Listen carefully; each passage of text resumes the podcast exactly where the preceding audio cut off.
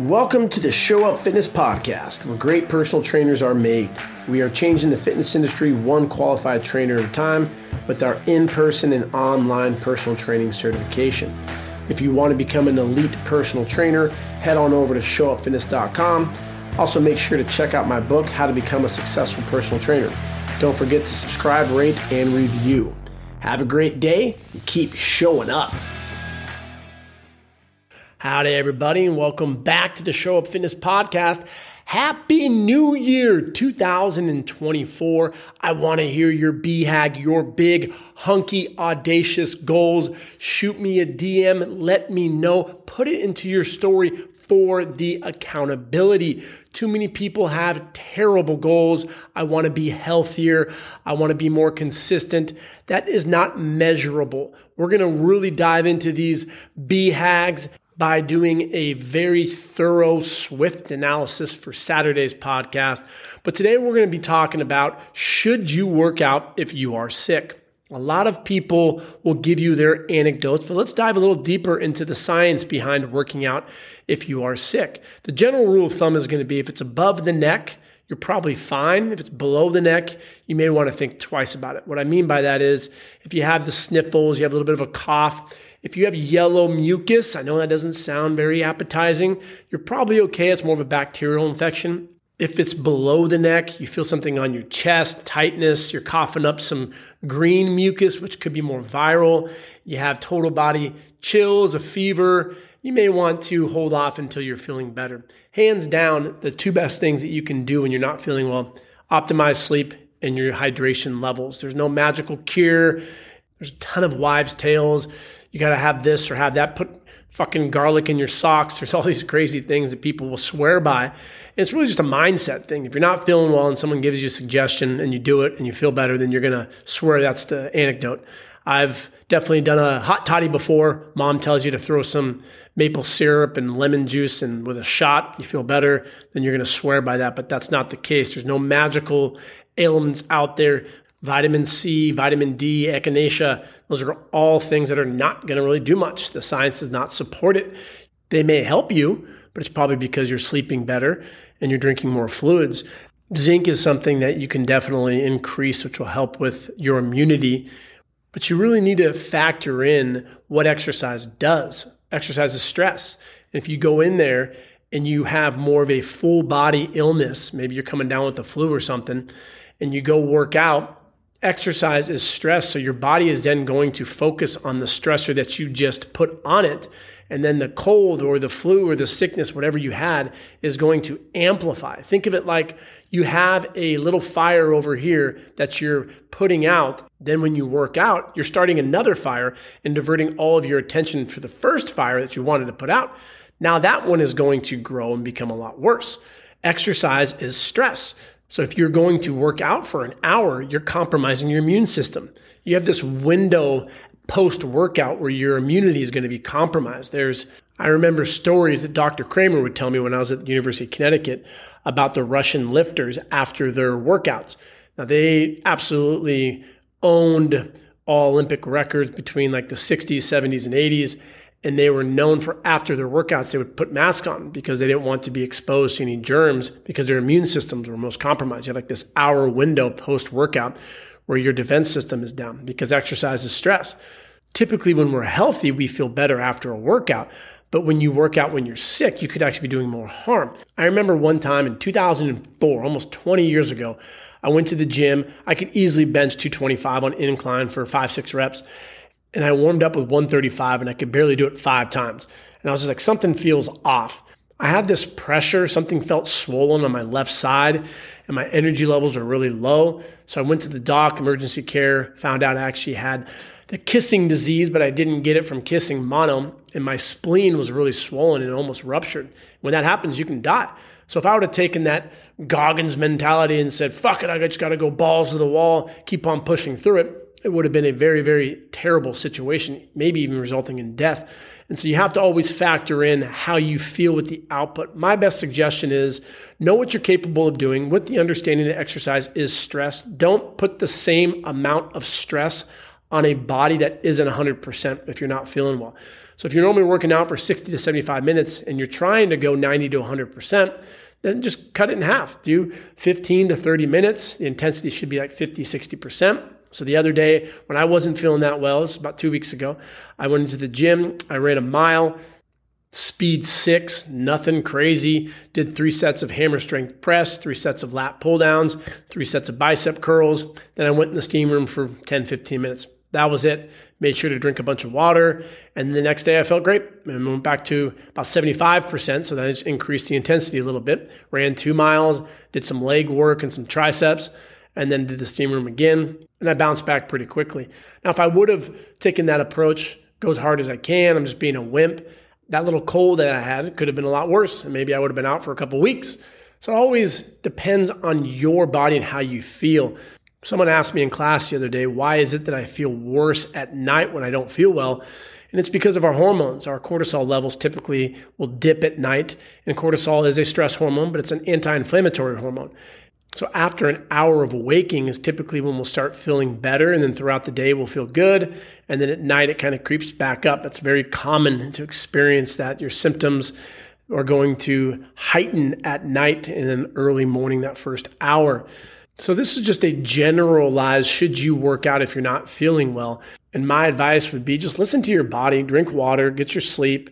If you want to exercise, keep the intensity a little lower. If the symptoms are above the neck, you're probably okay. Yellow mucus, again, is all right. If it's below the neck, total body fatigue, green mucus, you might want to give yourself some rest. At the very least, if you wanted just to get out and get some sun and walk a little bit, that may help your mindset in the recovery process. But then an important thing to factor in is if you're a trainer.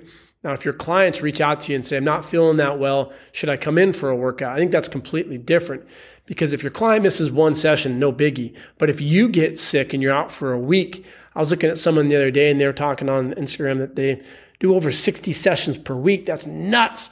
Can you imagine the pay cut that's going to happen if you miss 60 sessions for that week? Even if you're charging 100 bucks, that's six grand. So that could be a huge hit to your monthly income. That's our issue that we have as trainers is we only have one stream of revenue, something that Show Fitness is trying to fix with our 60 30 10 split. So if you weren't feeling well and you miss one day, that's not nearly as bad as missing the whole week. So let your clients know to be respectful if they're around people and they have COVID or the flu. If they just feel off, reschedule them 24 hours to 48 hours later. Let them be back to normal before they start coming in, breathing all over you, spitting shit on the ground. Know, working out can be a disgusting act, spitting shit and breathing all over. Clients doing bench press or coughing in your face. It's the last thing that you want to be exposed to is all those nasty ass germs in the gym environment. So just make sure to communicate very openly with your clients. So then there's no misinterpretation or if they get butt hurt because you tell them stay home, I don't want you coming in. You also need to put your foot down if a client comes in and they just look like shit or they're coughing, just to say, no, I think it'd be best if you go home. I don't want to train you today because this could be doing more harm than good. Again, they may get a little butthurt at the moment, but long term, it's going to be better for both of you. Going to answer some questions. Today, someone asked about PAP training and what is the benefit of that. PAP stands for post activation potentiation. And this is a higher threshold motor unit recruitment exercise. So you're recruiting something at 85 plus percent, so really heavy, but also at a high threshold when it comes to velocity. So you're doing some type of jump. They'll call this contrast training as well. There's French contrast or different variations within that, but you'll do something heavy into like a jump, or you could do a jump into something heavy. Badass Canadian sprinter Ben Johnson was known for doing heavy back squats before he would go out there and race. I think he ran like a 99500 and got a bronze medal in the 84 Olympics in LA. Was known for doing this type of contrast training to help optimize your recruitment before his big race. And so PAP training is great for everybody. Just make sure they have that foundation down, movement competency, strengthening their ligaments and tendons for a good month. Some months, maybe three and four, would be good to introduce for your clients or just as a new block for someone who you've been training for a while. It makes the workouts feel more athletic based. We're going to start doing some small group classes in La Jolla a lot more, and they're going to be doing a lot of athletic exercises, and PAP training will be the foundation for a lot of the workout classes that they're going to be doing down there. So after a dynamic warm up, you could do like max jumps for 10 into 85% trap bar deadlift, into some pull ups, into some push ups, into some abs, and then you rest. And that would be a circuit. Make sure that we allow for at least two to three minutes to optimize the recruitment of those high threshold motor units. Otherwise, you're going to be training your type 1 muscle fibers to move fast and explosive, which you cannot do. It would be like trying to get Shaquille O'Neal to be a really good point guard. No, that's stupid. Why would you do that? You want the type 2 muscle fibers to be explosive. They are very quickly to fatigue, so that's why we need the long rest periods. When you go to an F45, yes, it's challenging, but it's not optimizing the recruitment of those type 2 muscle fibers because when you do a cardio exercise into a moderate strength exercise and you go back and forth with no rest, yes, it's harder, but so is driving drunk. We're not encouraging that. Yeah, go drink a bottle of whiskey and then go drive home. No, that's stupid. You can hurt people. Why do we take that approach with exercise? We need to be training harder, harder, harder. Well, I think a lot of us can probably train harder. We don't know what proper intensity is, but we can train smarter as well. Harder isn't always better, especially when it comes to the science of strength training and implementing PAP post activation potentiation, just a cool word to say. The other question that we had was based around nutrition. If you had three individuals, and let's say they were triplets, one was eating fruit, one was eating meat, and one was eating a mixed diet, would you see a similar body composition? And I said, well, it depends on the workouts. You got to look at that. Also, NEAT non exercise activity thermogenesis. Now, if those are all factored in the same and they're triplets, that means the genes are the same. The person who eats more meat or protein would have the lowest body composition. And that is because protein burns more calories. And that's referred to as the thermal effect of food or diet induced thermogenesis. If you were to read an article from you know, Metabolism or a science based journal. In our nutrition course, Up Fitness Nutrition Course, SUFNC, this course is two months. Mel is our registered dietitian who teaches us Show Up Fitness. We're in the process of getting CEUs for that course. It's two months. It's every Tuesday and Thursday, 11 o'clock California time. They're live, but they're also on demand within the Show Up Fitness app. You will learn more in those two months than any certification out there around nutrition. Guarantee it. Precision Nutrition PN1, the only people who should get that certification are trainers at Equinox because it's free. Otherwise, it's a thousand page textbook. You don't get asked questions to an RD. It's the NASM of nutrition. NASM also has their own nutrition course, which is bullshit as well. You want to be able to ask questions to an RD and go through case examples. I teach the anatomy portion I'm real big into digestion, what's happening at the mouth, mastication. Don't say it too fast. People will think you're weird. Mastication is the process of chewing one of the strongest muscles in the human body, not my biceps. It's the masseter muscle. That's your jaw muscle. And then you're going to swallow it, goes into your stomach via the esophagus. First foot of the small intestine is called your duodenum. Then you have your jejunum and the ileum. Then it goes into the large intestine. You have to understand anatomy before you get into the complexities behind nutrition.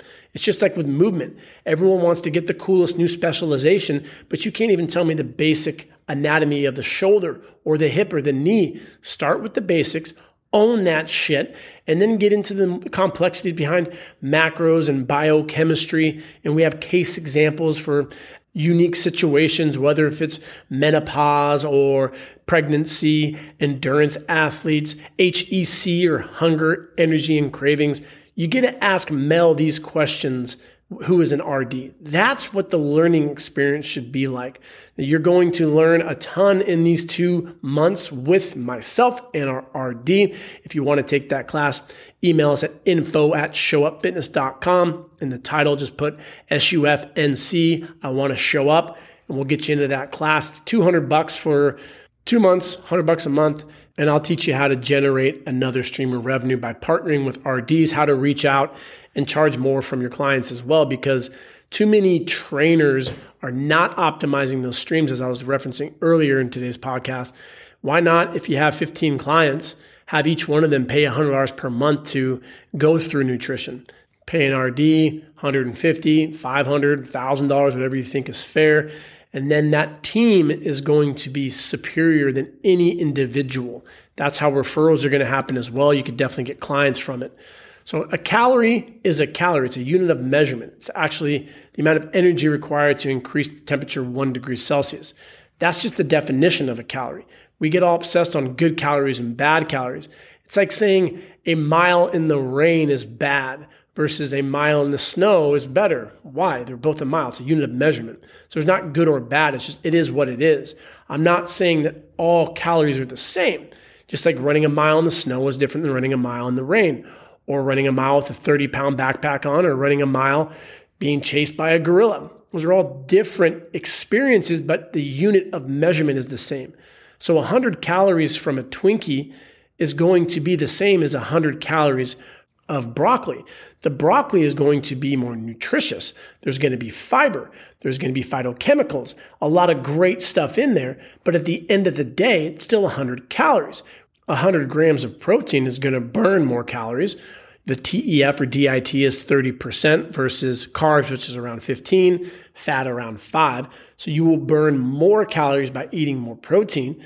Fiber, you'll burn more as well the first law of thermodynamics energy can neither be created nor destroyed. We're going to teach you all that stuff in our nutrition course. You get asked questions, most importantly, get them answered, just like the one today.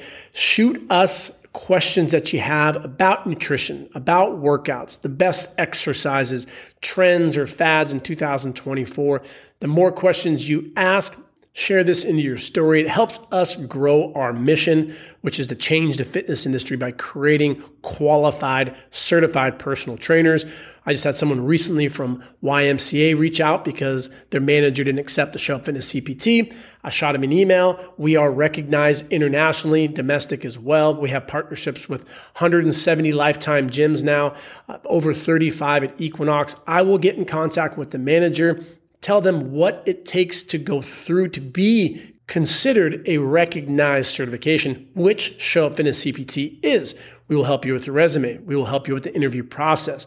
And just because you get through the door, the rest is up to you. Do you look the part? Are you confident? Do you have the people skills? Just because you put a Show Up Fitness CPT on your resume doesn't guarantee you that you're going to get a job. You're just going to be more qualified than the competition. Do you look the part? Can you talk the part?